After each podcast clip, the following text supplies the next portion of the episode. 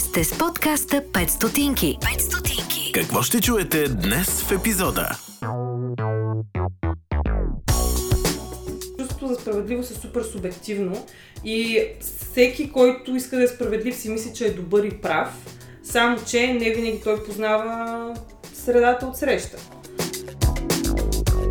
В домовете за деца тогава беше много по-вероятно да намериш сводник, дилър, трафикант, който е наоколо на аварийни колата му е спрял, отколкото поет, инженер или музикант, например.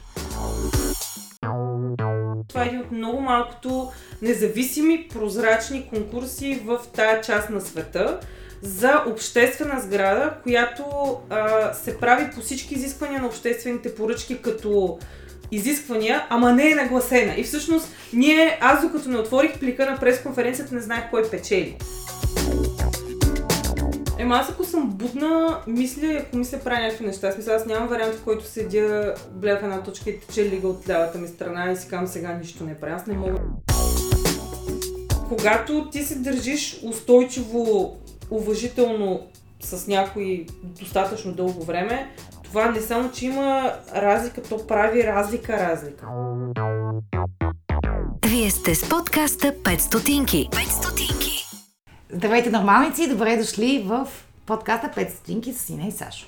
И във втория ни епизод, който е от Варна, а, докато ние с сина случайно уж се засякахме във Варна.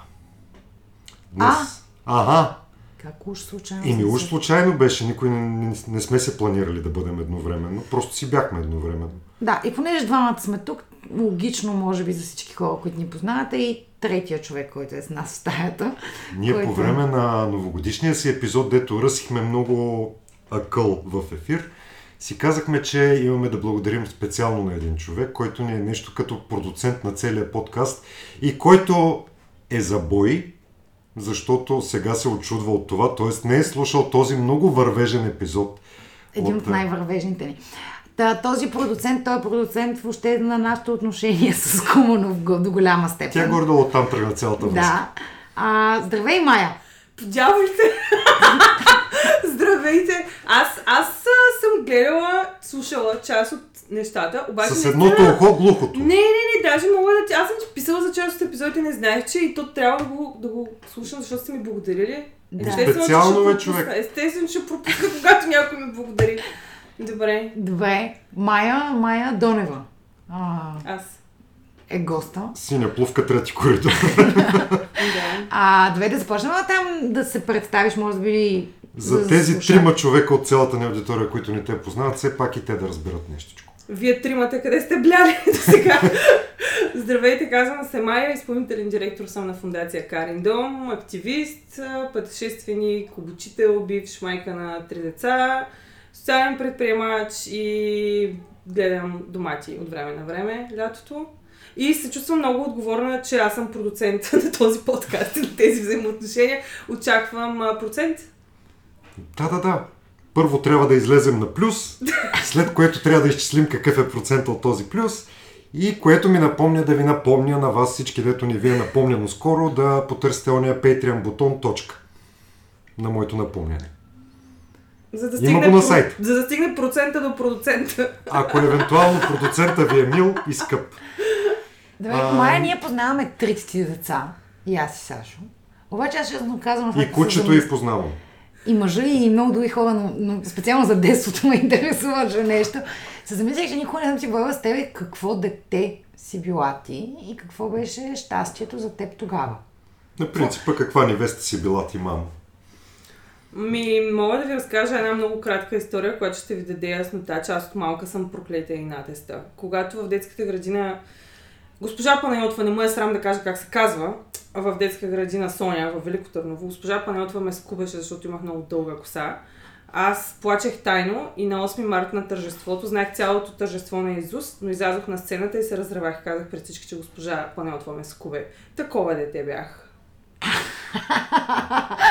И яко. Това ме напомня на моята история, За която... съм била на 4. Не мисля, че съм се променила особено. Аз имам снимка от това време, но ако ти си била проклето дете, аз съм бил просто най-залуханото дете. Аз бях кокиче на това тържество, имах кордели и се разревах и на всички снимки ме има как седя прекрасно с колоса на риза плесирана пола, кордели и подпухнали неща вместо очи, защото аз много ясно си спомням тази жена как ме скубеше и как ме дърпаше и как не знаех на кой да кажа и от тогава съм любител на човешките права и тяхната защита. Тук очакваме включване от защитника на термина права на човек. The floor is yours. Да, права на човека, но иначе да. Разбрах защо си част от активизма за правата на човека в света. Много я. Аз имах една учителка, която не ми даваше да легна да спа да си изям месото и супер иновативно се бях научила да си пъхам месото зад радиатора. О, боже мой. И след няколко месеца си спомням, че затвориха детската градина за някакви седмици, за да обезпързат от всичко, което се Защото беше. появилата се форма на живот беше открила Да, колелото. и тогава спряха да ме карат да ям месо. Беше много яко. Point taken е било Да, това. да. Също не знам какво правиш в значи- нашия разговор с твоето залухано Ами детство. аз бях залюхано детство, защото седях вкъщи един ден около нова година и така седях просто си вкъщи. То, нали, детска градина и дойде един комшия и каза, ай тръгвай. И аз викам, добре тръгвам и тръгнах. И отидахме в детската градина, защото имало дядо Мраз. Тогава беше дядо Мраз, нали, предната версия.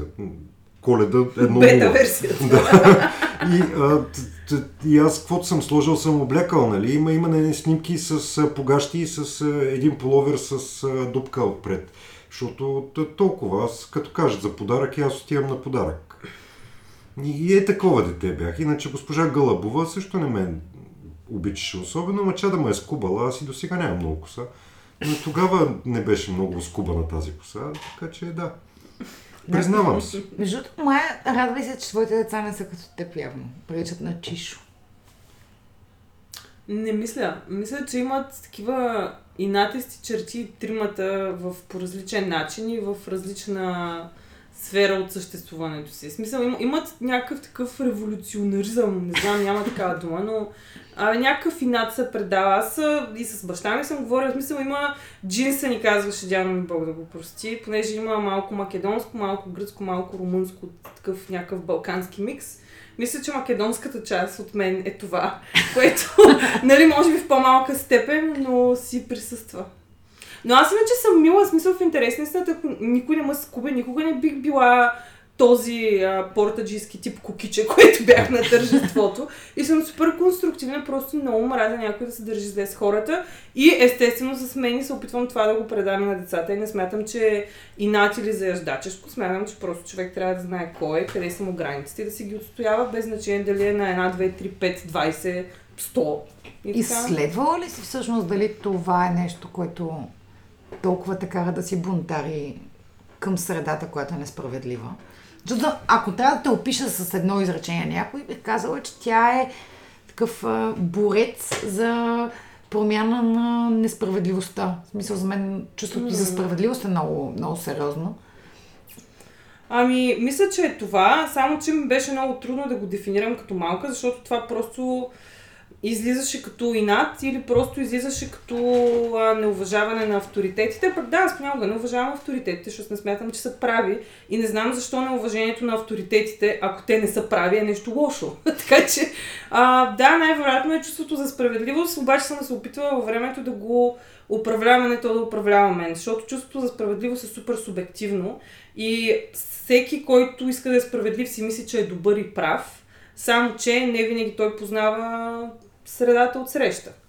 Така че спомням си, между другото, че в тинейджерските ми години най-много съм получавала обратна връзка, че съм нагла, защото съм си такава от, от малко. И казвам, ти си изключително нагла за някакви неща. И всъщност това просто през годините се превърна в ти си много упорита. След това стана, ти си с много устойчиви ценности вече, но те са същите. Смисъл, аз съм си такава. Просто обществото ме джъджваше в първите 15-20 години. Аз зад кукич съм си такава, звучи много яко. Добре. Добре, аз слагам една черта и бележка под линия. Първо, беше споменат Тишо. Тишо е съпруга на Майя. За тези тримата отново, дето не ви познават.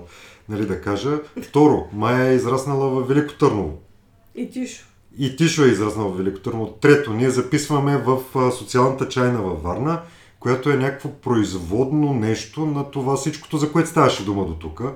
Тоест борбата за социална справедливост и всякакви неща. Може ли с няколко приказки само да ни представиш това любимо място? Да. Приказки, Чайната- а не думи. Чайната е червената шапчица на гражданския сектор в България, защото не се даде на големия лош вълк. Приказка.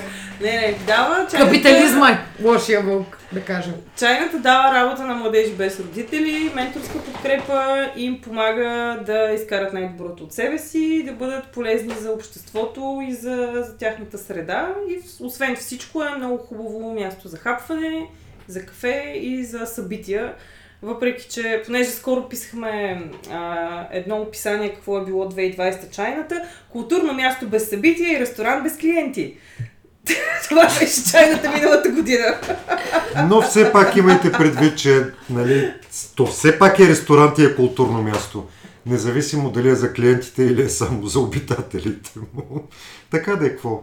Културно място без събития. Така, едно от първите социални предприятия в България е чайната в този митичен регистр на Министерството на труда и социалната политика, но реално съществува като социално предприятие, преди да има закон за социалното предприемачество в България.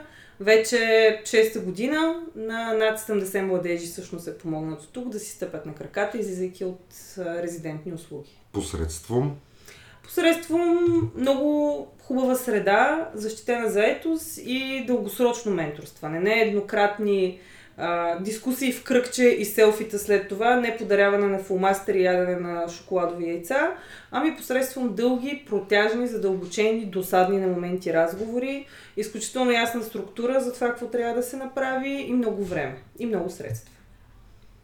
а, Към другото с многото средства ти предлагам да преминем. Да, да, ама все пак ми се искаше да разберат тези младежи как идват тук. Мисъл, какво ходите ги ловите по улиците ли? Не, че не знам. Мисъл, ние двамата с сина Сашо е тук сме член на някакви... управителния съвет на тази чайна, но се задава въпроси за вас, драги слушатели. А и на И на мърда ти- върху да. този скърцащ стол за вас, драги слушатели. А, се, че така. не е в шофа. Да, да, да. Не и в туалетната. Имаше няколко такива записи. Имаме няколко записи. в Не знам как да продължа след това. Аз като продуцент не съм съгласна с качеството на тази продукция.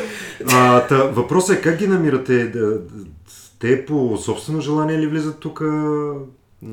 Ами Сашо, тая година са 10 години, откакто аз лично ходя редовно в домове с деца без родители или така наречените центрове за настаняване. Тоест, ако един човек толкова време ходи на каквото и да е едно място консистентно, ти най-малкото познаваш кой е там. А, ако 10 години подред ходиш в едно място, ти ще виждаш когато някой нов дойде или някой си тръгне.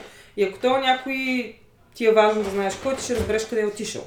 Така че тези младежи ние не е рандъм ли е така просто изведнъж някой да се плесва по челото една каже, ей, трябват ни младежи, което ни се е случило в чайната, да ни се обаждат разни хора, които кажат, дайте ни 10 младежа за нещо. Е, такива да ги имате на склад. Не става така, да. Това са дългосрочни отношения, базирани на много доброволческа работа в домовете, в последствие в центровете, на разбиране на институциите ние какво правим и на неопозиционно поведение от тяхна страна, защото в първите години с някакво недоверие се гледаше това. Тогава бяха филмите след Могилино на BBC, примерно, когато никой не искаше да се влиза в тези домове, защото хората се притесняват, защото хората, които Ще работят влезеш на скрита камера и ще Да. направиш мазало.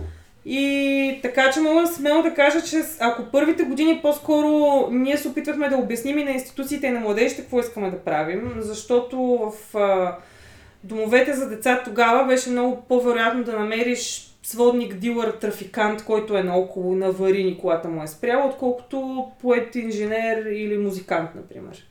И децата просто бяха свикнали да имат кариер чойс на дилър, да речем, което примерно към мен като кокиче никога не ми е седяло като кариерно развитие.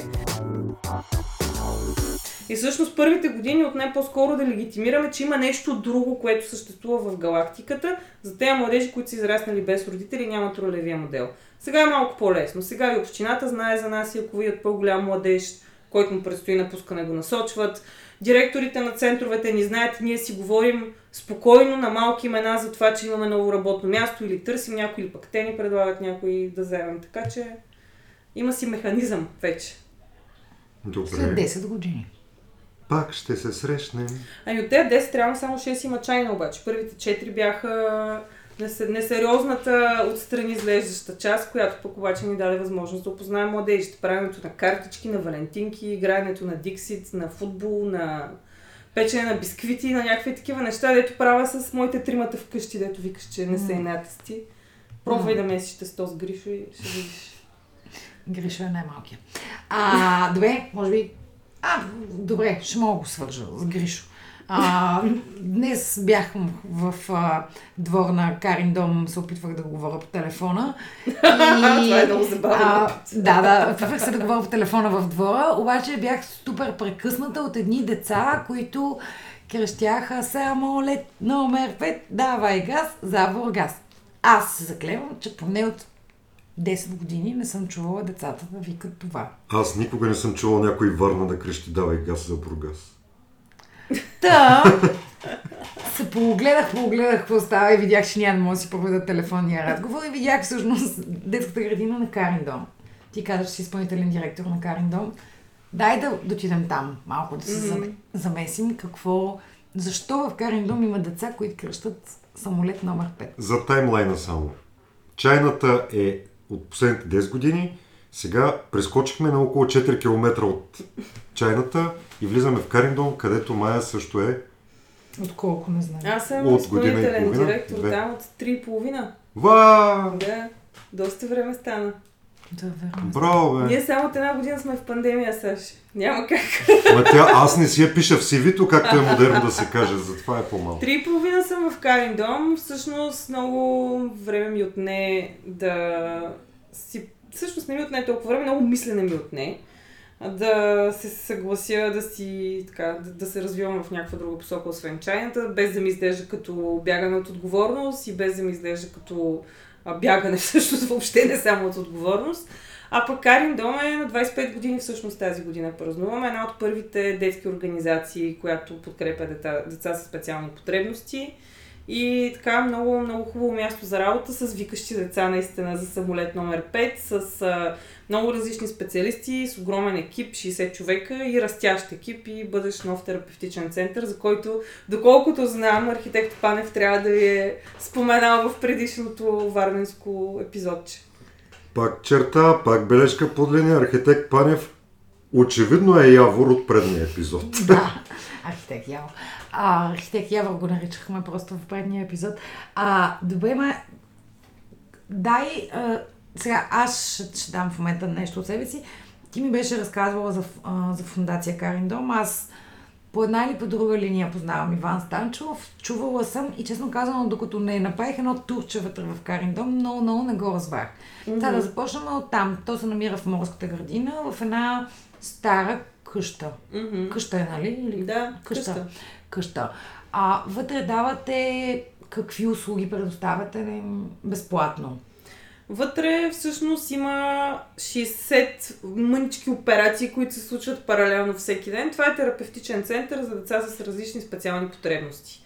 От физически увреждания, ментални, интелектуални, емоционални, социо-економически понякога обстоятелства, които водят до това някое дете да има изоставено в развитието. А, в общи линии, понеже вие се говорите за нормалници във вашия Ето, подкаст. слушание, който- слушание. Тук А, леко намигване, такова фръц. Слушание, да. Фръц. Чувала, чувала съм, дето казва, чувала съм, че така правите. Всъщност Карин Дом е един нормалник в цялата обстановка и сега може би не изглежда толкова бутиково цялото това нещо, но 94-та година, когато още не е имало закон за детето и въобще политика устойчива за работа с деца с специални потребности, всъщност Иван Станчов а, прави точно това, вдъхновен от Карин, която също е от фамилия Станчови, която е с детска церебрална парализа. А, Карин всъщност въобще не фитва тези стереотипи за какво е дете с ДЦП. Тя е млада дама, всъщност, която обича да пътува, говори 7 езика и въпреки ДЦП, което естествено е много трудно за живеене и с теб и за твоето семейство, като имаш толкова сериозно състояние, всъщност тя не е състоянието. Тя е при всичко Карин и затова всъщност Карин дом се казва на нея. А, нейното любимо нещо всъщност, което ако видите на сайта на Карин има много слончета и много хора ни питат какви сте слончета. Мисъл, Варна, морето, България, какви сте африкански символи. Всъщност слончето при нас е по-скоро като символа на щастието, защото на всички пътувания, на които тя е ходила, си е носила по едно слонче и е молила, когато нейни приятели пътуват, да й носят слончета обратно. И Монтесори, стаята, в която всъщност викат децата самолет номер 5, е стаята на Карин, където е колекцията от слончета все още и Защото има детска градина, която можеш можеш да си запишеш детето на Да. Монтесори детска градина във Варна. Там е Монтесори детската градина. Всъщност Кариндом е едно от първото места въобще на Балканите, едно от малкото в света, което прави Монтесори, педагогика и терапия за деца с специални потребности. Защото при нас има физиотерапевти, логопеди, специални педагози, ерготерапевти, имаме новодипломиран се, а, всякакви такива интересни... Да, и подчерта какво е ерготерапевт, защото и двамата с Кумулов не можахме да разберем. Може. Ами, ерготерапията е нещо, което всъщност помага в ежедневието, нали? в ежедневието човек да, да функционира. Тоест това, както може да се разбере като occupational therapy, ако ще ви е по на чист български, така да се каже, Ага. а, всъщност това е начинът по който средата е оформена и през средата човек Ти може да, да си, се- да, да се доразвива и да, да си помага. Има много неща през игра, които се правят при нас и всъщност ние сме една от организациите, която а, прави така наречен семейно ориентиран подход. Тоест не си оставаш детето пред кабинета на терапевта и след 45 минути си го получаваш, защото това всъщност не работи по този начин.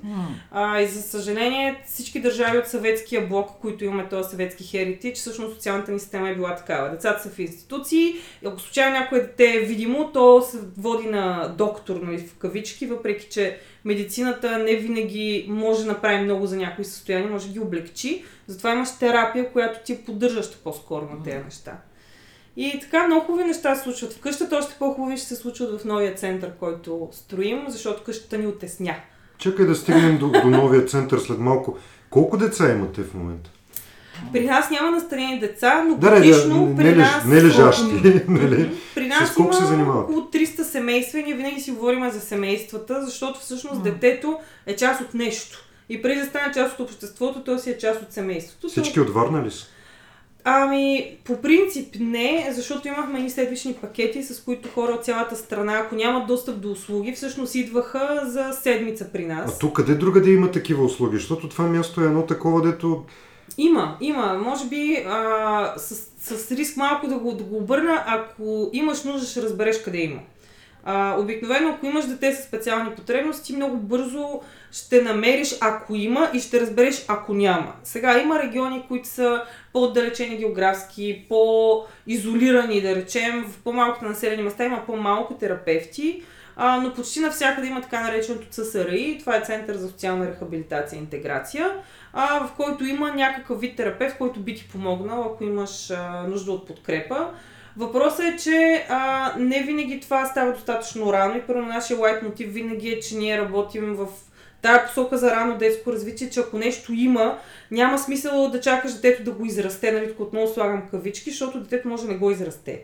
И всъщност ти в първите три години, ако се намесиш, тогава, когато мозъка има най-голяма пластичност и най-голяма възможност да преодолее тези неща, тогава се намесваш. А не, ако детето ти на две години не е проходило, най-вероятно трябва да отидеш на физиотерапевт и това е страшно, защото хората са по-склонни малко да отидат на врачка, отколкото на психолог. Или да, да питат съседката Леля Пенка, защото тя е родила 18 деца и, и тя да каже не са коси, то ще го израсте. Нали, дай му да яде малко повече кюфтета. Така че а, идеята От на киноа. това е, еми, Леля Пенка не, тя би А, искала добре. от кайма. Според мен. Но да, идеята е тук, че всъщност опитваш по всякакъв възможен начин да провокираш средата да обръща внимание на децата и да се грижи за тях и да не го неглижира, не нарочно, но някакси да не го чака да мине цялото нещо. Но има семейства, които се местят във Варна, за да използват услугите на Карин Дом. През годините е имало. Сега, преди пандемията, правихме наистина това за седмичните пакети, което знам, че на много семейства много е помагало, защото просто има наистина населени места, които нямат а, терапевти. Ние имаме обучителен център, между другото, през който до момента около 10 000 човека са подкрепени терапевти. Тоест, ние се опитваме това, което го правим, по-скоро да тренваме Да го други хора как го правят, защото а, много пъти сме получавали, защо не правите Карин дом в София, в Пловдив, в... Ами, защото при нас огромна част от разбирането, от успеха на Карин Дом, ако може да го наречем успех, устойчивост и така нататък, е от това, че ние разбираме местните проблеми и местната нужда на децата. Смисъл, както с домовете, аз ти разказах преди малко и чайната, тук е същото. Смисъл, ти си във Варна полезен, защото знаеш местната среда. Аз няма как да в Родопите, в някое село, примерно, или в Малко Търново, да дадем адекватно какво трябва да се направи като препоръка. Хората, които са там, те трябва да, да, кажат и вече ако трябва да се билднат някакви умения, нашия екип отива, обучава или сега зумва нали, на, на, на ново. А, и така постоянно правиме съвместни дейности с детски градини, а не само с терапевти и с семейства, защото образователната система е част от проблема за все още на приобщаващата среда. И така. Тук може би няколко пъти пак чухме думата среда и аз ще тръгна към центъра. Не знам, сега като връщам лентата назад, ти като започна да... Ти като започна работа в Кариндон, тогава не се знаеше все още, че ще имате нужда от нов център. Или се знаеш? Знаеше се, то се знае най-рано бих казал, може би от 2000-та година, когато всъщност в един момент, представете си къщата, ако не сте я виждали, а, къщата просто е къща адаптирана за център. Тоест, ако минете през коридора, виждате вертикализаторите за част от децата, виждате оборудването. Тоест, това просто не е център, а е, е дом, който е адаптиран на център. И всъщност пространството не е свършило овернайт. Нали? То е видимо било за много години, че а, намалява пространство, има нужда отново, но такъв инфраструктурен проект а, много трудно може да се изпълни от нещо, което не е държава или не е община, т.е. от частна фундация. И всъщност от 2016 се правят опити да се намери а, сграда или парцел и финансиране за сграда. И аз всъщност като дойдох, това беше моята задача през 2 и коя година беше? При 3 години и половина. Добре, и как, как почна тази задача да се реализира? Аз знам историята, но сега ще разкажем подробно. Дай да минем в това Ами, как добре. получихте парцела първо.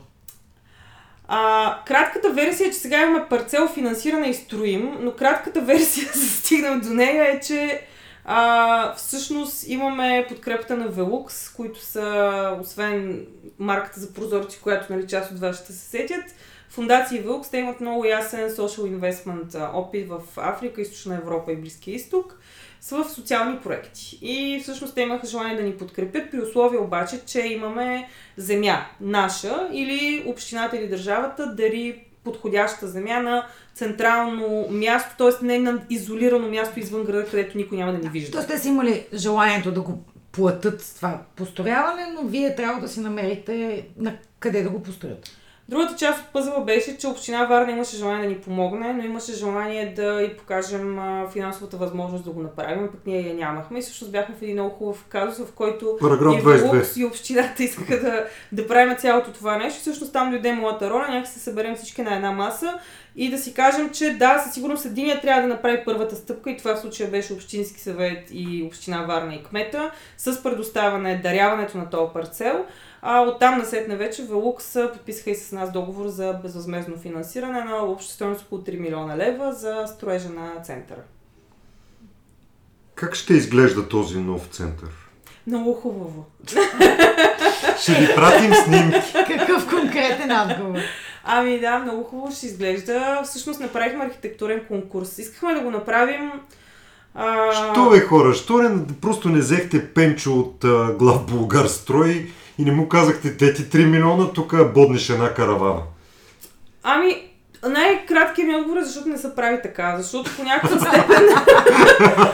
Просто защото не. А, искахме да го направим хубаво, ама не като... Има един много гаден а, подход, който е много хубаво го направи за България. В смисъл и мене това са ми го казвали винаги. Не знам защо хората си мислят, че понякога това го като комплимент звучи. За мен е смисъл нещо между Доста нож обидничко и... е. Да, аз не исках да го направим хубаво като за България, аз исках да го направим хубаво като за света.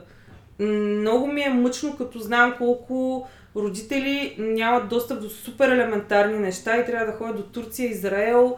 А, не защото имам проблем с Турция и Израел, а но защото всъщност това са много базисни Ти неща. имаш някакъв много генерален проблем, ако и с Турция, и с Израел. Това, може би само Корея е в тази посока, всякакъв се зами. Обикновено или с или с другите си, окей, но... да. Да, а, да искахме да направим нещо, което а, наясно сме, че ние нямаме капацитета да измислим, но знаем какво искаме и знаем, че има хора, които могат да го измислят. И това по дефолт е рецептата да направиш конкурс. Т.е. ти да извикаш някакви по-умни хора от тебе, на които да им кажеш, аз искам това, разполагам с този бюджет, amaze me. В смисъл, давайте, the floor is yours. И всъщност беше прекрасно, защото това е един от много малкото независими, прозрачни конкурси в тая част на света за обществена сграда, която а, се прави по всички изисквания на обществените поръчки като изисквания, ама не е нагласена. И всъщност ние, аз докато не отворих плика на пресконференцията, не знаех кой печели.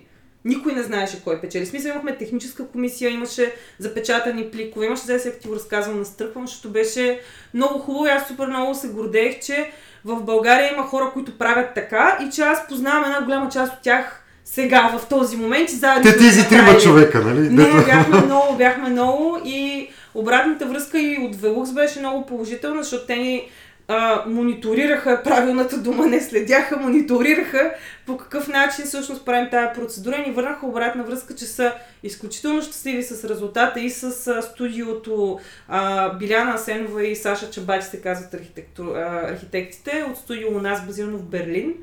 И Студиото се казаха- казва у нас, както разбрахте в предния епизод. И той е базирано в Берлин, Да. както също Защото може има би. българска жилка. Да, да, и бяха много, много щастливи. Имаше супер много проекто предложения от целия свят. От Штатите, от Канада, от Ковейт, от Газа имаше, от, от където ви дойде на ума, буквално имаше от целия свят предложения. От Китай, от а, Латинска Америка.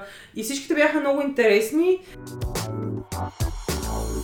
Разбираш, имаше една част от тях, които бяха супер неадекватни за бюджет, който ние имаме. Смисъл с а, кръгли сгради, извъртящи а, неща и така нататък. И имахме много свясно жури, за да може от време на време на мен като също човек от журито, нали, заяв, заявител на цялото нещо, да ми казват, това е много хубаво, обаче вие нямате пари за това и няма да ви стигнат средствата. И вижте вие какъв хубав бюджет сте си написали, а вижте, че този човек е за да изплати по-голям бюджет от вашия. така че имаше много моменти, в които за това правиш конкурс, защото ти като а, човек или като организация знаеш какво искаш и какво да напълниш вътре. Тоест, ние в заданието включихме терапевтите, родителите, фокус групи с деца. Чакай, какво чакай, не. Не- Нека да не си говорим все едно, че... е, Защото... е, Защото имам чувство, че да си говорим точно тия, дето правим постоянно някакви участия на някакви места. Какво е фокус група, искаш да Не само. А, как, как се прави прозрачен конкурс? За тези, които не са в... Ми не го нагласяш просто. Смисъл, Да, бе, ама то това не е ясно, но какво... Не пишеш не- критерии, които да отговаря само един кон. Ами да, да, не знам. А Аз как не... не пишеш критерии, на които да отговаря само един кон? Нека да бъдем така да си кажем малко по... Ами добре, примерно правиш така, че да имаш много ясно ти какво искаш да направиш и да оставиш достатъчно пространство хората да развият идеята, без да си ги ограничил ненужно много, но без да ти дадат неадекватно предложение. Тоест, аз ще ти построя центъра за 50 милиона, ама ти имаш 3. Еми, съжалявам, приятели, очевидно няма да работим заедно за точно този конкурс. Ако за следващия кари номер 50 милиона, ще ти се обадим, нали? Няма как да стане. Добре, това е първа стъпка с а, условията. Втората стъпка е как намираш а, правилните хора в журито. О, това беше, значи това, ако не бяха оптимиста с Камера на архитектите Варна и България, но до никъде нямаше да стигнем. В смисъл, ние сме се събрали хора, които или работим с деца, или хора, които работим с родители. И всъщност, ако ние нямахме инженерната, архитектурната, економическата гледна точка, гледната точка на това какво означава да минеш през нещо такова като процес, какви са рисковете, има и прави, че това беше преди пандемията. Тоест сега рисковете за това нещо са съвсем различни. И всъщност те всичките хора се включиха за да ни помогнат да го управляваме умно това. Да стане това, което сме си казали, че искаме да направим. Добре, и третата фаза е как го правиш видимо накрая. Ами просто бяхме супер прозрачни в това, което правихме. Постоянно, примерно, публикувахме броя на проектите, които са дошли. Отговаряхме на участниците, като имат въпроси. Публикувахме проектите на всички участници на вебсайта, за да мога аз да съм сигурна, че като архитектурно студио, първо моят проект е с номер, разгледане, да си получа оценката.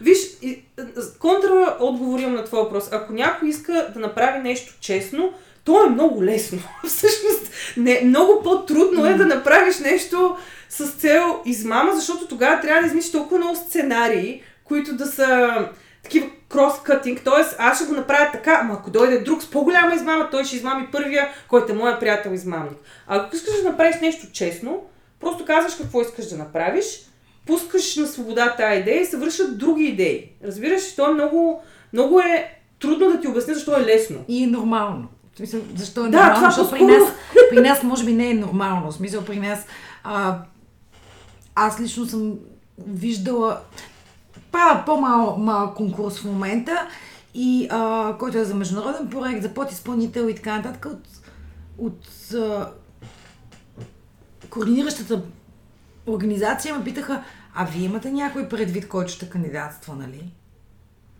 И ние казахме, ми не, всъщност. Ще видим какво ще стане. Ще го пуснем, ще го популяризираме и той този някой ще дойде. Ами това принципно е начина по който, ако искаш да се казва конкурс, се казва конкурс. Иначе се казва а, покана към тримата ми най-добри приятели с строителни фирми и ще видим кой ми е най-добър от тях. Това би се казвало, не се казва конкурс. Аз искам да направя едно обяснение, всъщност, защо ви задавам тия въпроси, защото и, и двете някакси да, не, не, не разбрахте защо се опитвам да копам в нещо, което иначе е очевидно. В България много от а, очевидните неща са ни непознати, защото просто те не съществуват за широката аудитория. И исках да си представим как изглежда очевидното нещо. Примерно, нали, въпроса защо са ни грозни тротуарите, един от отговорите беше защото изпълнителя никога не е виждал красив тротуар и това е неговото разбиране за тротуар. Нали, ако всички си представяме как се изкривяват обществени поръчки, не мога да си представим как става истинска обществена поръчка. А аз дори разбрах, че вие сте стримвали а, награждаването или да, да. Обявяването на. Да. Което би било направо страхотно, нали, ако, ако някой го прави, просто е така човек да може да влезе някъде, не че е задължен, а да влезе някъде и да си каже тези им стиска да кажат кой са избрали и защо. Да. И може би нещо, което във всичките фази присъства и също е много нормално е да си обективен. Тоест да не си донагаждаш нещо, което ти се иска да е така, защото нещо много ти харесва емоционално, просто ти имаш факти, имаш въпрос и оттам насетне имаш отговор, който... Знаеш ли какво ще ти дам като паралел? Науката, как работи науката? Когато започнеш да правиш изследване, ти не би трябвало да знаеш отговора. А всъщност, когато ти правиш изследване с цел да докажеш отговора, който ти искаш да докажеш, това не е наука. Това е нещо, което аз мога да си намеря аргументи, за да те убедя, че съм права и това е друго, но това не е наука. И всъщност идеята на това да направиш конкурс, че то е evidence-based, т.е. ти взимаш економист, архитект, урбанист, ОВК инженер, строителен инженер, надзор, а, още примерно пет такива човека и те просто виждат нещата и казват това има логика и е написано компетентно, правилно и между другото може да ви е функционално, защото ви отговаря на заданието и не ви е извън бюджета. И има едни други 278 примерно проекта, които не, са, не могат да застанат под това изречение, защото А са извън бюджета, Б има нещо, което не е доискусорено, С не е функционално. Разбираш ли смисъл? Просто има едно от тези неща, които отговаря на твоя въпрос и то е това. И ти няма как да го знаеш преди да си започнал. Можеш да, да сложиш критериите и рамката, за да се надяваш някой да ти отговори. Така и това беше риск, който ние решихме да поемем. Обаче от друга страна, той беше премерен риск, защото няма чак толкова много конкурси, които са толкова интересни за архитектурната общност и Стой, които са прозрачни. 74. Каза Яво Много, вчера. да. Ами почти 200 бяха, но имаше такива, които... Отпаднаха по някаква причина. Да, да, да, но гледахме всъщност в а, съседната сграда малко по-нагоре, в клуба на архитекта. А, три дни, а, точно покрай а, 8 марта всъщност беше цялото нещо и на 12 обявихме а, резултатите, на 13 започна извънредното положение и ние имахме между другото журиращ точно от Италия, от този хубавия Изпреварихте го. Да. Да.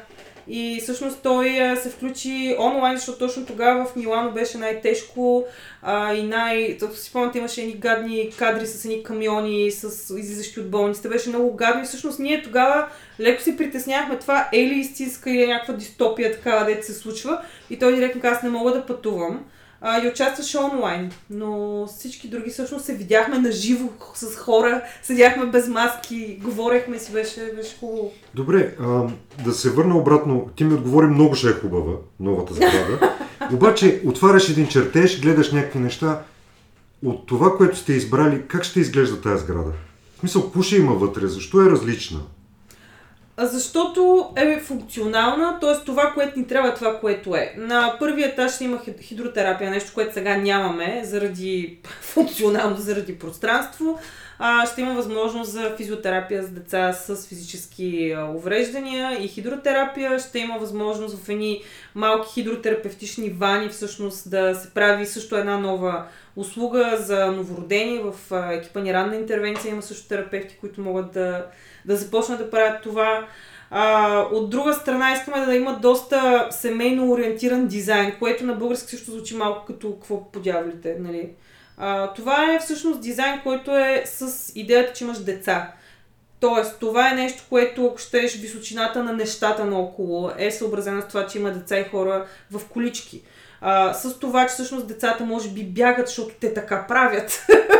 с това, че а, не всичко трябва да е... панели, защото те и пищат, докато бягат. Самолет номер 5.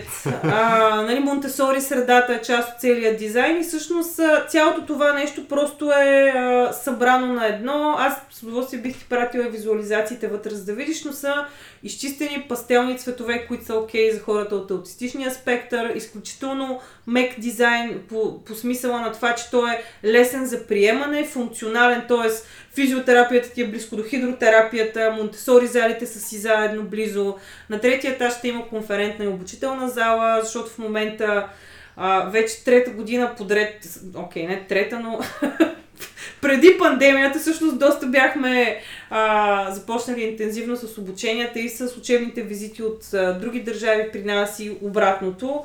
И имаме нужда всъщност от обучителна зала, в която да го свършим. Има едно място за родителите, като семейна работилница, където пък ни е социалното предприятие.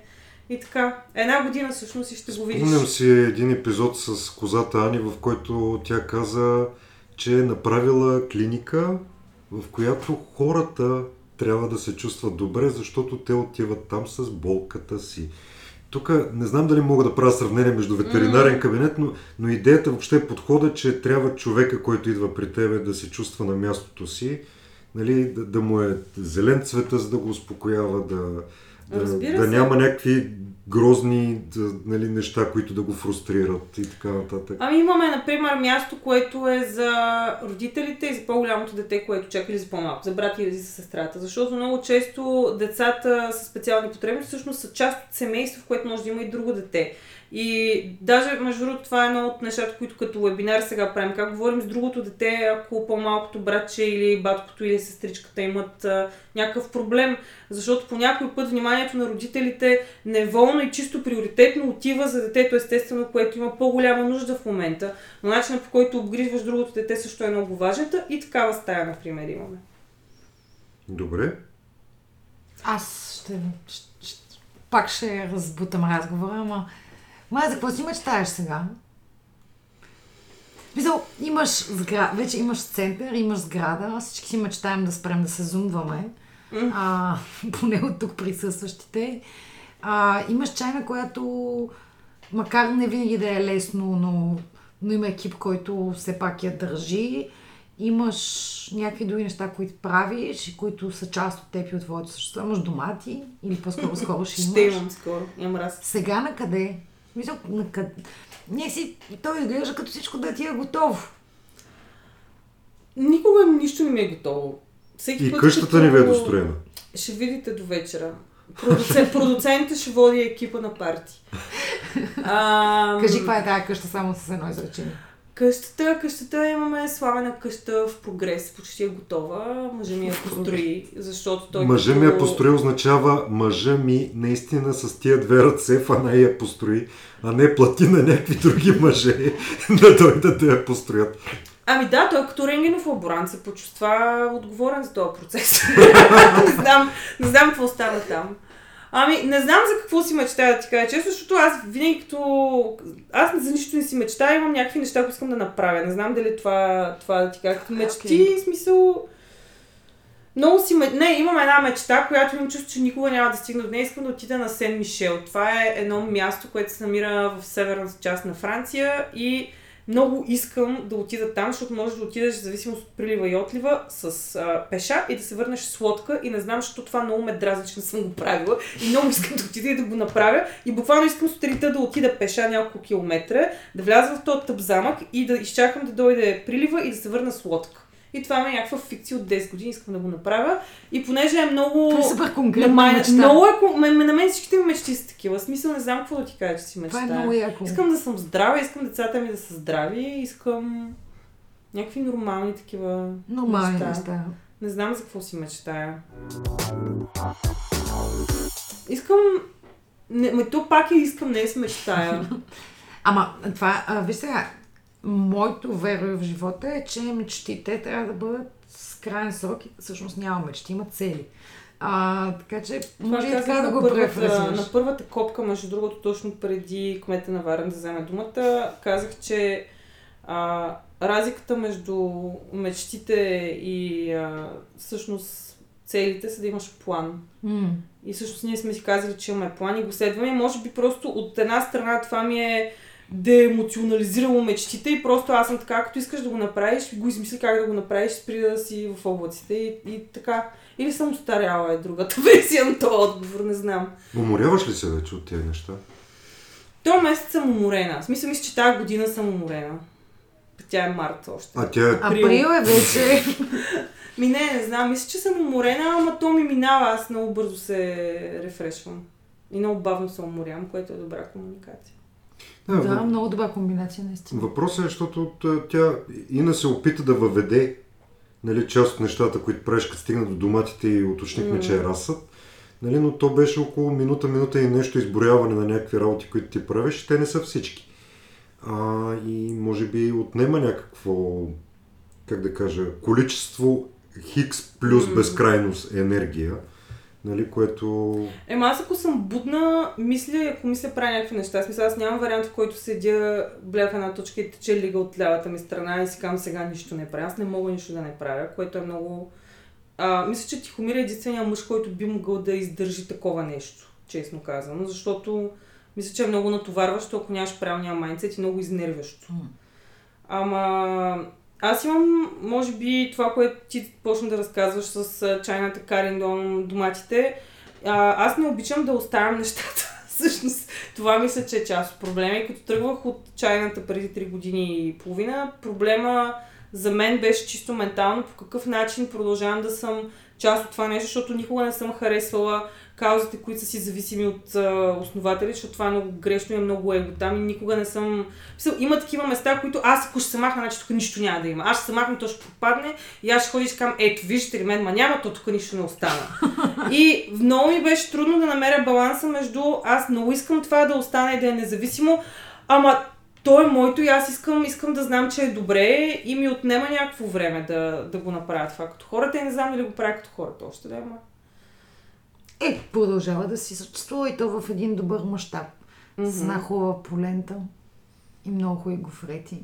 Да. И много свестни младежи, между другото. Не, защото сме част от чайната, според мен, и тримата, а просто младежите стават.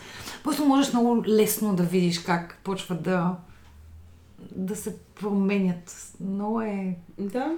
За Миска, 3, за 3-4 седмици разлика можеш да я виждаш тази разлика. Много е, много е интересен процес. Аз това обичам.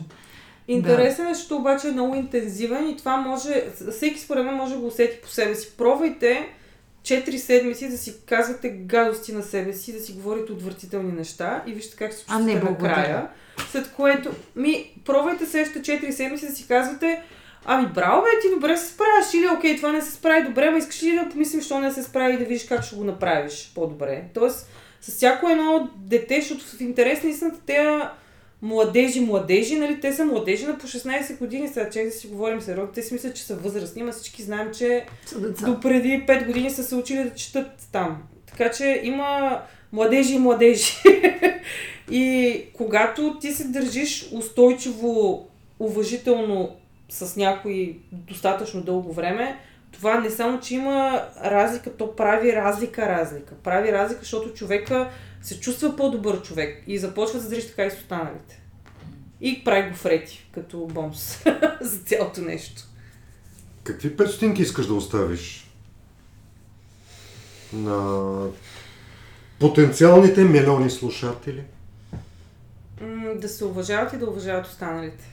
България е място, където хората най- най-лесно си позволяват да не уважават останалите и да си мислят, че всеки може да си обяснят по нещо. А, никой нищо не знае за останали, никой нищо не знае човек, никой абсолютно нищо не знае, не разбира и да се опитва да излиза винаги от уважителната позиция, да се опитва винаги да се държи така, все едно човек срещу него е този, с който най-много си заслужава да се държиш добре. Не знаеш, нищо не знаеш. Може този човек да му е трудно, може да му е лесно, може да е прост, може да е умен. Не е твоя работа да джъжваш. Какъв е трябва да подходиш с уважение. За мен това винаги е било най- най-бейслайна и към младежите, между другото, и към децата, и към всички. Да, да, защото започнахме с а, успорване на авторитетите този разговор и сега Виж сега, ако госпожа Панайотова е тая, която ще трябва да уважаваш, там ще имаме много големи проблеми. Почва е винаги от 100%, нека 5 стотинки да са 100% и дай възможност на всеки да ти докаже, че е точно това, за което ти искаш да се бориш и да го уважаваш. Ако той ти даде доказателство, че е госпожа Панайотова, fuck it, смисъл... Бъди кокиче! ди- Destroy the party, бъди кокиче, но, но не започвай с това, че ти знаеш, че този не става. Никой нищо не знае, е bottom line. Това по трудния начин ли го научи? Не, винаги съм се държала така с хората и ми отне време се науча да го отстоявам. Дефинирай последното. Ми много хора са ми казвали, че съм наивна в началото. Не, че винаги Нагло и съм, наивна, нав- нагло и наивно кокиче. Неочаквано добра комбинация. Ми, примерно като говориш с някой и той ти каже, аз мога да направя еди какво си, аз съм супер, нека да го направим. И ми се е случило хора кажат, ема то може да не стане. Еми може и да не стане, ако стане. А? А, а, а тогава? И винаги става, смисъл, дори и с а, Вълк с общината. Мисъл, това бяха, може би, 85 милиарда сценария, в които това нещо имаше причина да не стане и един, в който можеше да стане. Ама стана. Защо да не стане? Супер. Това беше всичко Не. за този епизод. Аз като продуцент нямам ли думата? Имаш, имаш думата да ни кажеш как разпускаш преди да си тръгнем. Не разпускам. Никак. Ми не знам. Аз не се напрягам чак толкова, че да разпускам. Те да знам. В смисъл... Защото по едно време някой се опитваше да стигне до тебе по имейла, а ти беше някъде и си беше изключила имейла. Тоест не, има някакви места, на които намираш нормалността за себе си. Еми то това... Да. Пътувам от време на време, ходя на палатка, лятото ходя на плаж и надявам се да започна да пътувам скоро наново, защото преди това много ми помагаше. В смисъл, харесваше ми всъщност да ходя да виждам нови неща, нови хора, нови градове и се зареждам от това. Въпреки, че то е по-скоро интензивно такова някакво нещо. А, преди време се бях опитала много да започна да свира на пиано, което ми помагаше, защото свирила съм 5 години и бях забравила естествено какво се прави. Но комшиите те разобедиха. Ми то е в чайната пиано, в смисъл, мисля, че са свикнали достатъчно неща, но м- сякаш не беше моето нещо вече, не знам. Опитвам се да разпускам по-скоро с семейството, нямам някаква формула, формула. Добре. И, и аз благодаря. Благодарим ти много и споделете този епизод с други нормални кокичета. А, Може и не такива, какво беше, и натливи, и, нали, кокичета. да, и до следващия четвъртък.